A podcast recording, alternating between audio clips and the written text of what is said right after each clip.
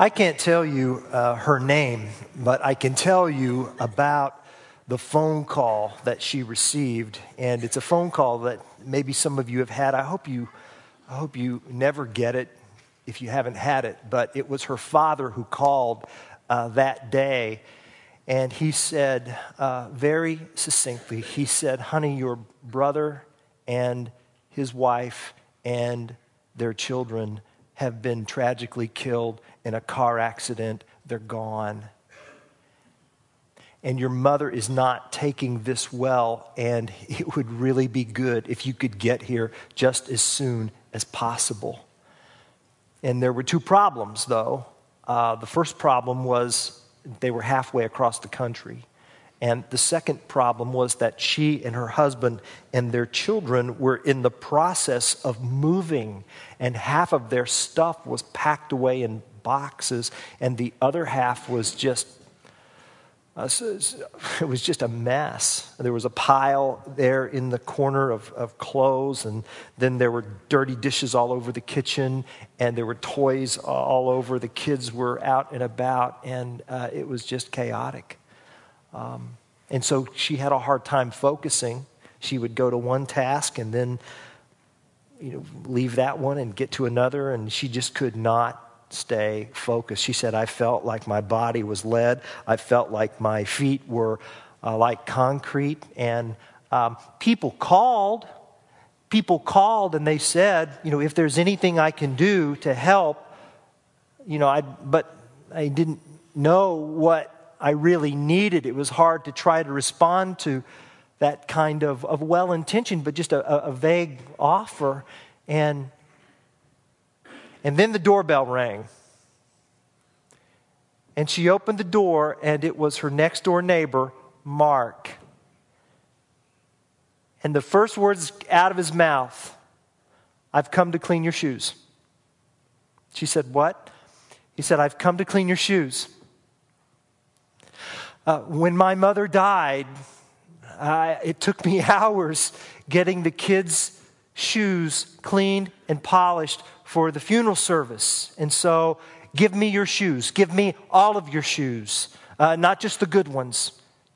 And he even brought his own shoe shine kit with him. And so he marched right into the kitchen, Mark did, and, and found a, a pan of hot soapy water. And, and the shoes were filthy. I mean, they'd been mud caked. The kids had been outside, but there they were in the mud room. He gathered them all, all the shoes, and piled them there in the kitchen and uh, put them on a newspaper. And he just began scrubbing and polishing. And she later said that when she and her husband saw Mark quietly working there in the kitchen, that it gave her focus. And she then started paying attention to the jobs that needed to be done one at a time. And, and finally, she got the kids even bathed and got them to bed. And she went back downstairs, and a mark had left. And all that was left there was along the wall a line of uh, polished, shined shoes. And there were difficult days ahead. It was hard the services and everything. But she said that that picture of Mark quietly serving there, squatting on the kitchen floor, there cleaning the shoes, just gave her a sense of peace, gave their family a sense of peace and focus. And now, now, she said, when I hear of someone who has hurt, I, I no longer give a, a well intentioned but vague offer of help if there's anything I can do. I try to think about what the person needs.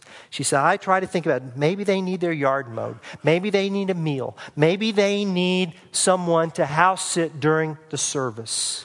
And then when that person says to me, How did you know I needed that? She says, Because one day a man by the name of Mark cleaned my shoes.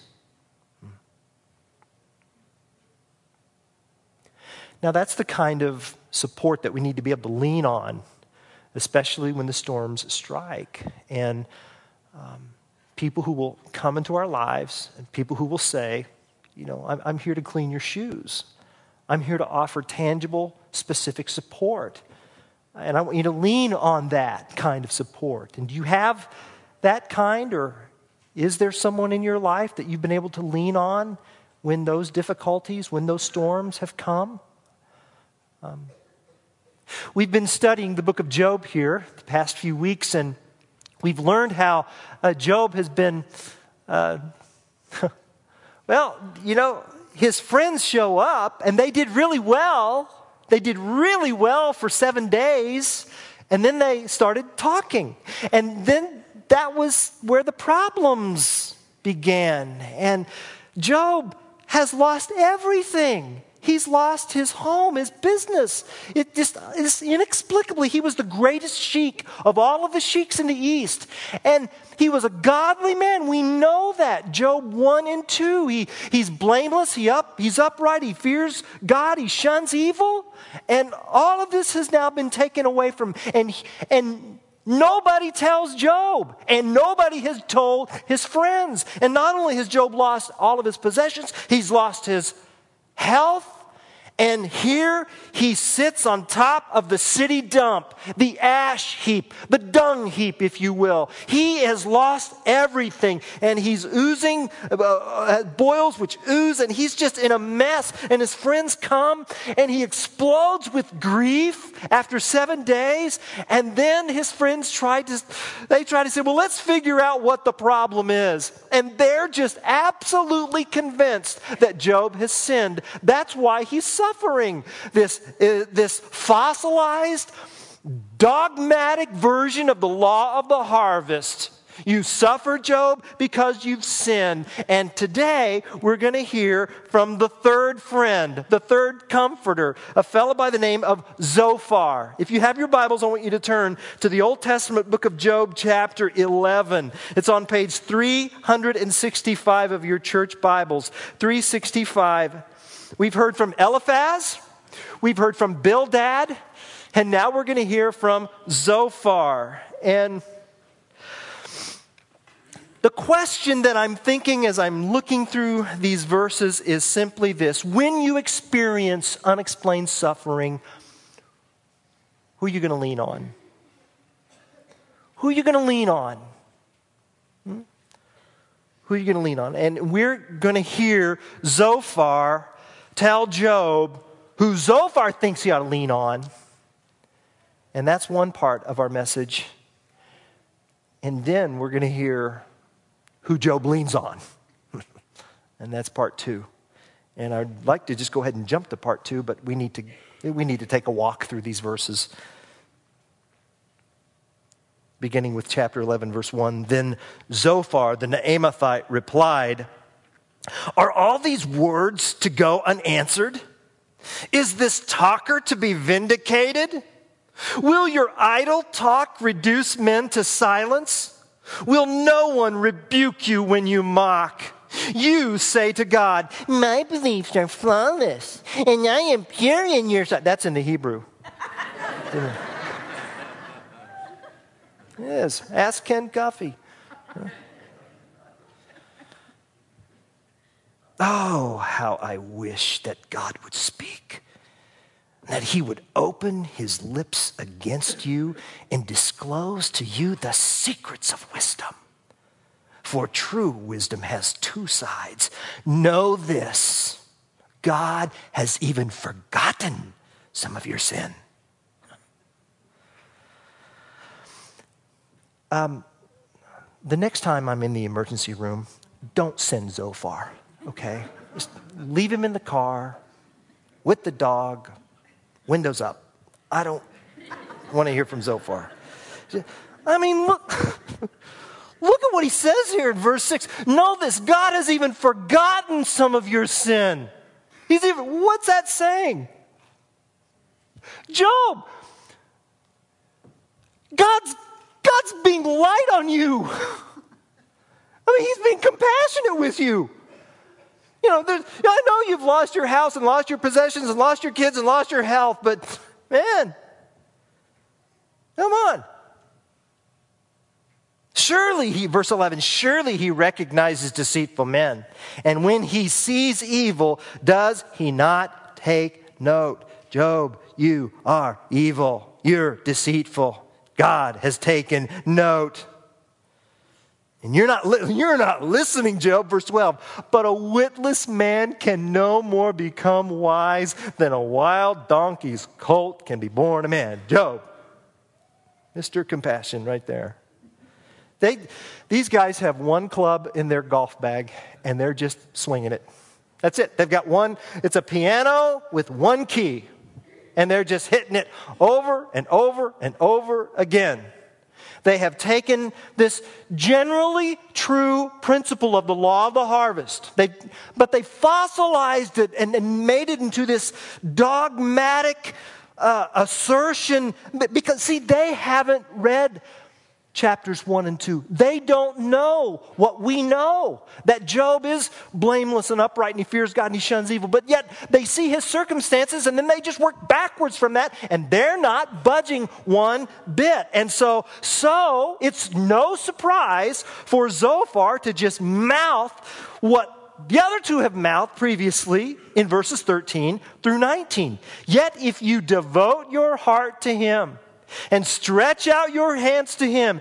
If you put away the sin that is in your hand and allow no evil to dwell in your tent, then, there it is, if then, law of the harvest, then you will lift up your face without shame.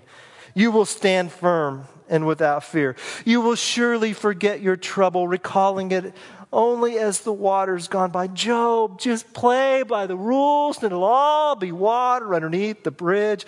Life will be brighter than noonday.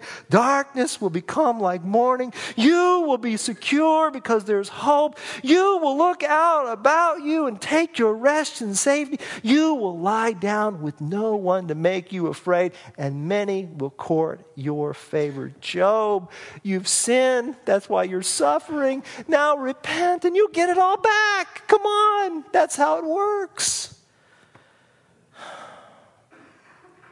If A then B, this law of the harvest. Huh?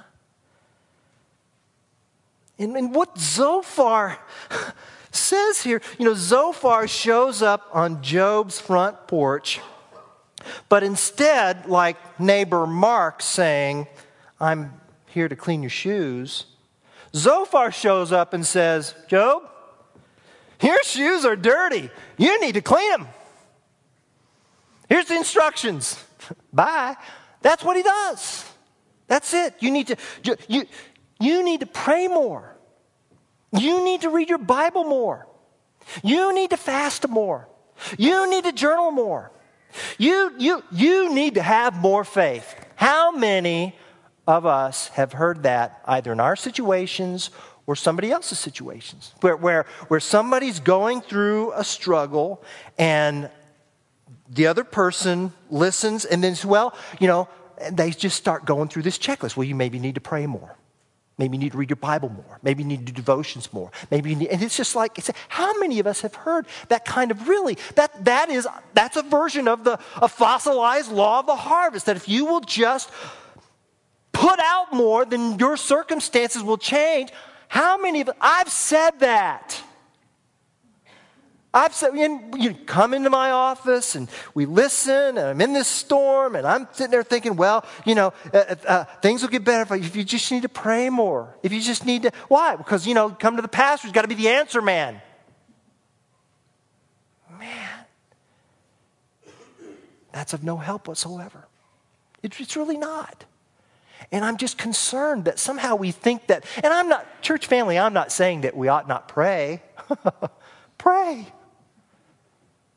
Read your Bible, Psalm 1. Blessed is the man whose delight is in the law of the Lord, and on that law he meditates day and night.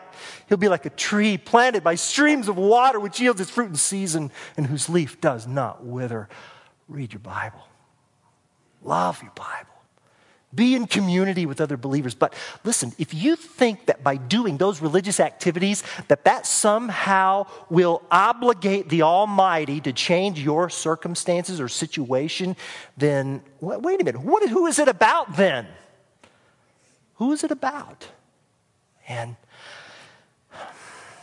Well, since I'm on a roll here, I might as well just share with you. You know, several years ago, there was a book that just took the Christian world, at least in this country, by storm, right? It's a book titled The Prayer of Jabez. You know, you bought the book. I did too. Huh? All right, let's talk about that for a minute. Well, let's talk about the prayer. First Chronicles 4:10 Jabez cried out to the God of Israel, "Oh that you would bless me and enlarge my territory. Let your hand be with me and, and keep me from harm so that I will be free from pain." And God granted his request. You know what? If you pray that prayer, I mean that's wonderful. It is a prayer, it's a biblical prayer. Jabez prayed it, and God granted his request. My concern is not with this prayer, but with the marketing campaign that resulted in that book on my shelf and perhaps in yours. That if somehow I can just say this prayer in the right way enough times that I can kind of give this incantation that will then obligate the Almighty to enlarge my territory and, and, and then I will have a pain free life. And so, you know, and then what happens if that doesn't happen? See the assumption that, oh, there must, I'm not doing it right. I got to figure out the right way to do it. Do I need to do it in Hebrew? You know, do I need to write it in? How do I need to do it? Just help me get the technique down so that I can get the results that I want. And who's God then? Who's God then? And and so, yes, all right, pray the prayer. But here's the deal. Listen, I, I'm, I don't know this for absolute fact, but my guess is that Lutheran pastor Dietrich Bonhoeffer was very well aware of that prayer. He knew where it was in the Bible. And yet he was hanged by Nazi Germany. Hmm. Yeah. He was not free from pain. And yet, at the same time, was not the kingdom enlarged because pastors like me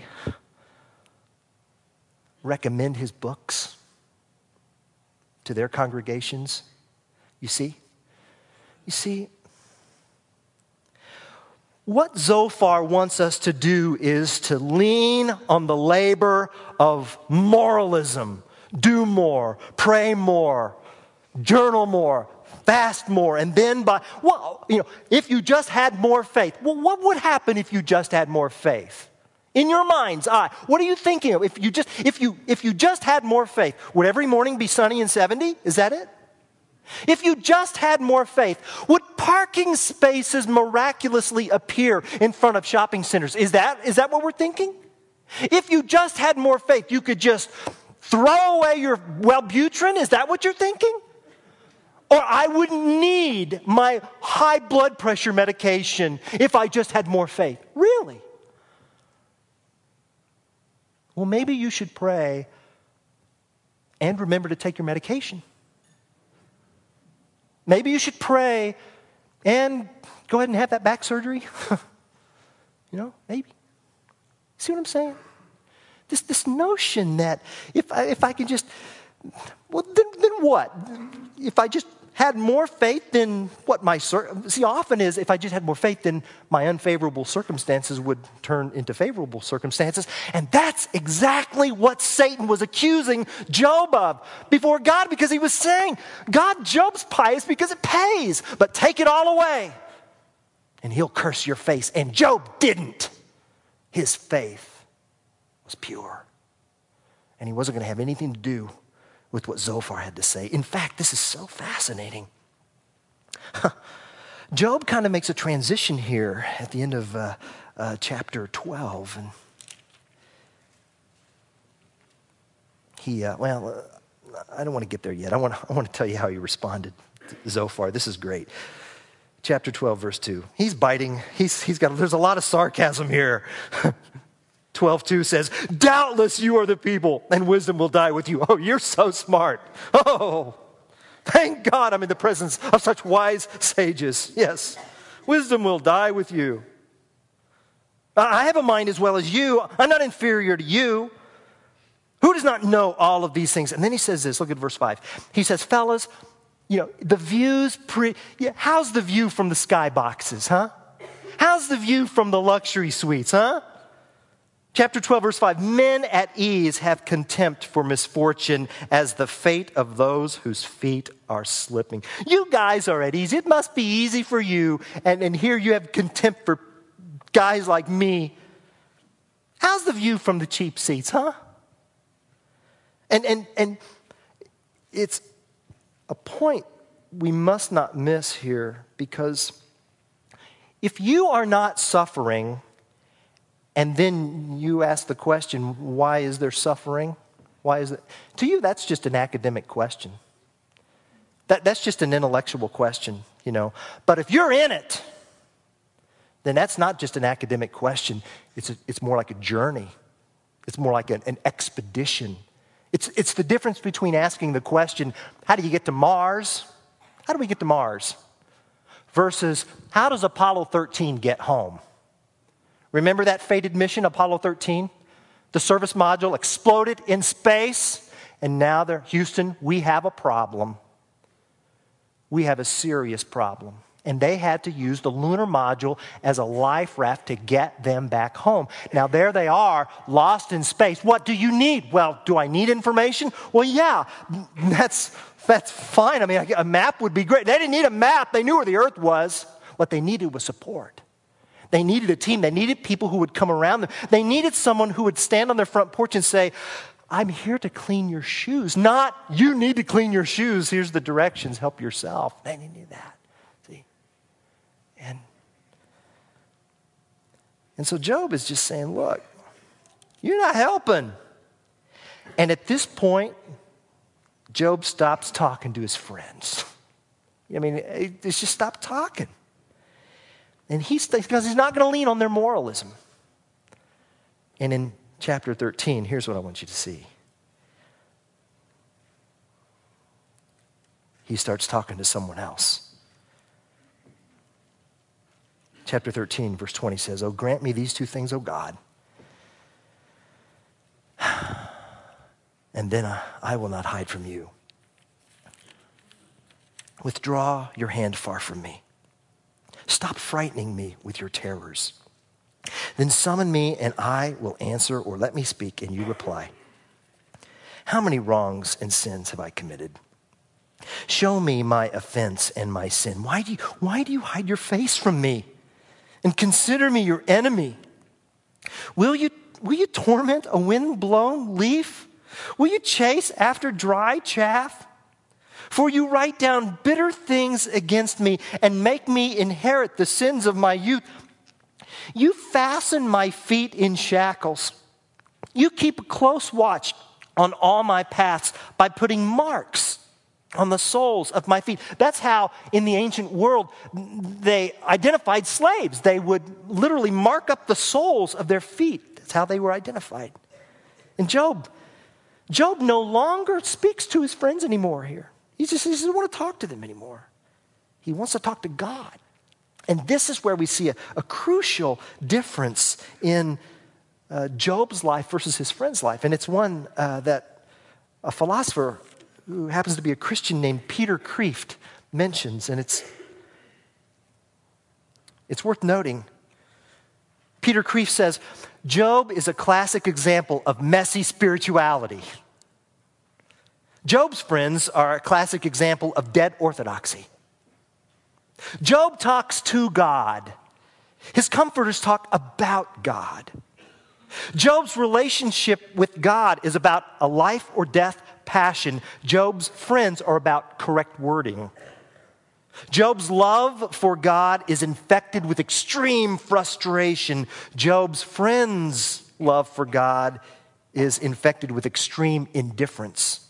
And here is what Kreeft says that got my attention. He says, Job stays married to God and throws the dishes at him. Job's friends have a polite non marriage with separate bedrooms and separate vacations. See, that's what Job's friends are offering. You lean on This polite non marriage. And this one Job said, I'm not going to have anything to do with that because, because it's going to be all or nothing between me and God. It's going to be, it's going to be all or nothing. And he just stops listening to them. And, and it, it really needs to be all or nothing in our walk too. And, and I, I know that I've gotten some feedback and it's, and it's a fair concern. Some of you have said, you know, well, it just, just does seem that some of the things that Job says about God are just almost border on being sacrilegious. Please understand, the man has oozing boils, aching bones, and bad breath to boot. I mean, he's hurting. And, and you know what? So are some of us here too. And all of us are here. All of us. We have folks who have lost their marriage and lost their health and lost family members. And we have folks who have survived the storms um, with their marriage intact, their health intact, and their family intact. And then we have some who, right now, today, it could go either way. It could go either way. All, all of us are here. All of us are here. And God is sovereign over all of us, you see. In Acts chapter 12, I mean, the Lord allowed King Herod to take the life of the Apostle James. But the Lord also allowed the Apostle Peter to be spared, and God is sovereign over both. In Hebrews chapter 11, verse 35, it says, Women received back their dead, raised to life again. Others were tortured and refused to be released so that they might gain a better resurrection. God is sovereign over both. And, and Job says, I don't. I don't get this. I don't understand this. I didn't read chapters 1 and 2. But I'm not going to stop leaning on the love of God. That's what I'm going to, I'm not, I'm, I'm, going, I'm not going to stop leaning on the love of God.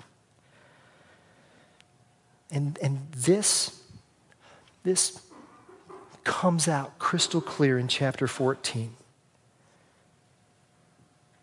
If only you would hide me in the grave, chapter 14, verse 13. If only you would hide me in the grave and conceal me till your anger has passed. If only you would set a time and then remember me. If a man dies, will he live again? All the days of my hard service, I will wait for my renewal. That's resurrection. I will wait for my renewal to come. You will call, and I will answer you.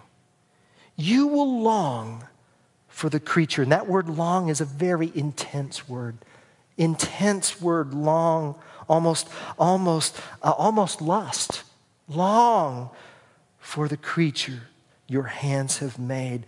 Job says, I, I'm not going to lean on Zophar's labor of moralism. I am going to lean even though I don't understand what this is all about, I am not, I'm going to lean on the love and the longing of God for the creature his hands have made. And verse 16 says, Surely, surely then you will count my steps, but not keep track of my sin. My offenses will be sealed up in a bag.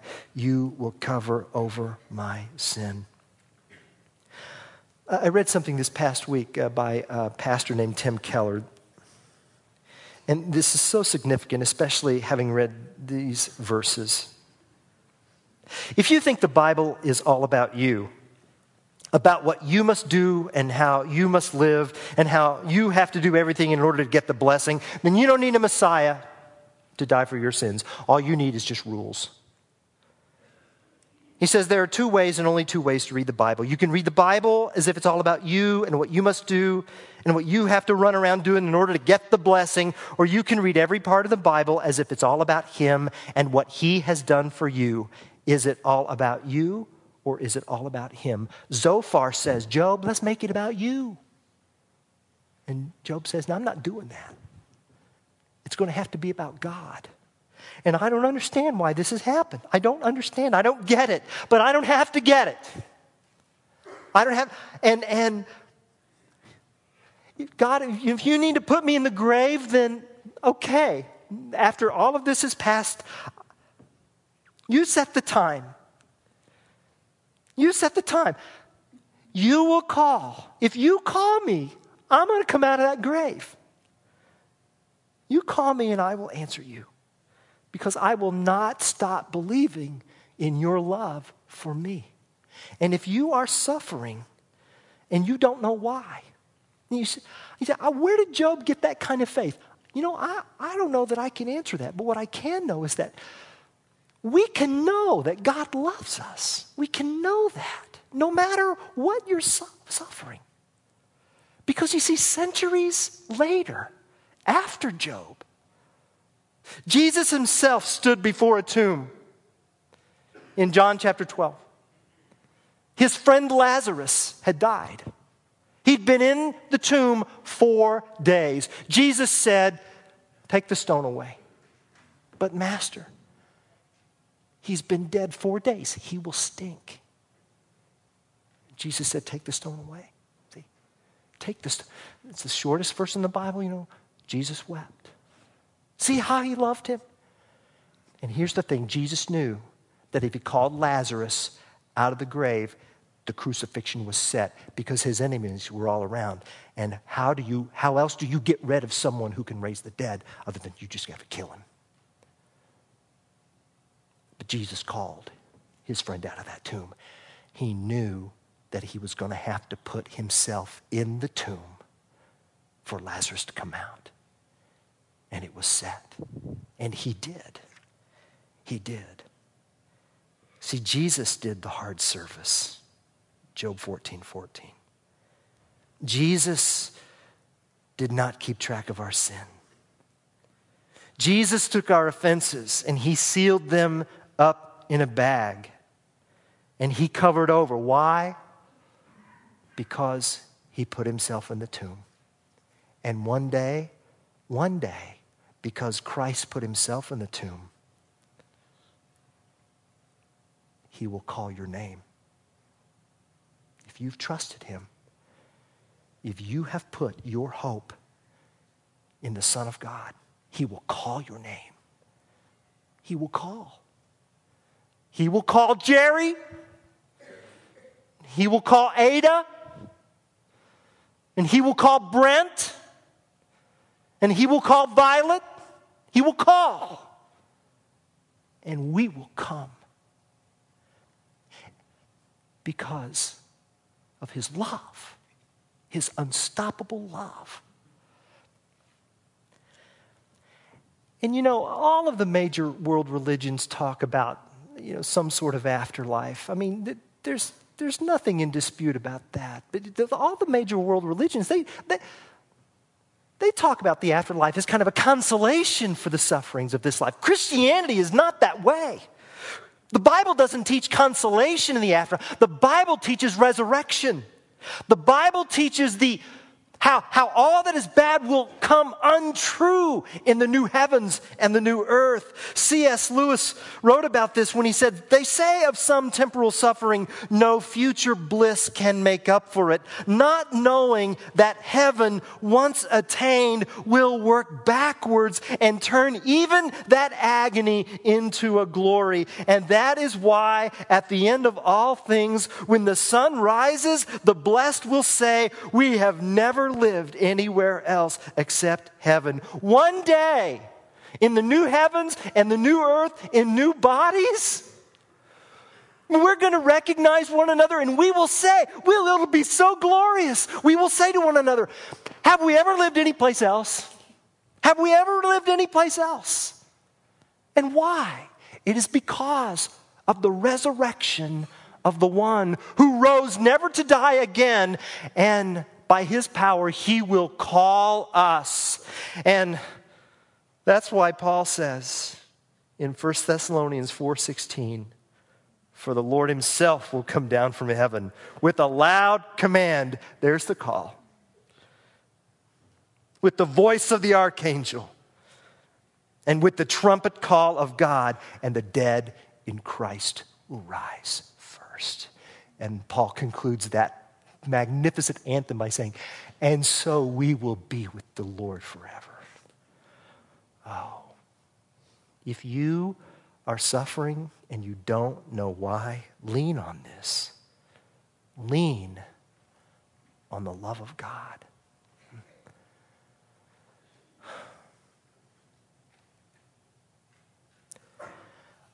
I want us to close with a prayer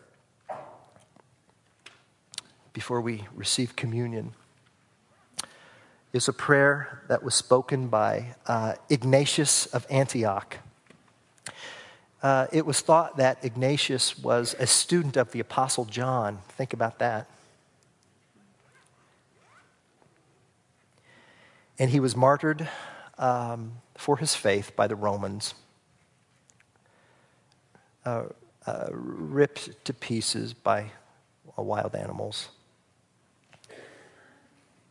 I mean, in fact, he, he even said, The nicer I treat the Roman soldiers, the the more wicked they are to me. but he leaned on the love of God as he prayed this prayer. I'll pray it and then we'll have communion. I am God's wheat. May I be ground by the teeth of the wild beasts until I become the fine white bread that belongs to Christ.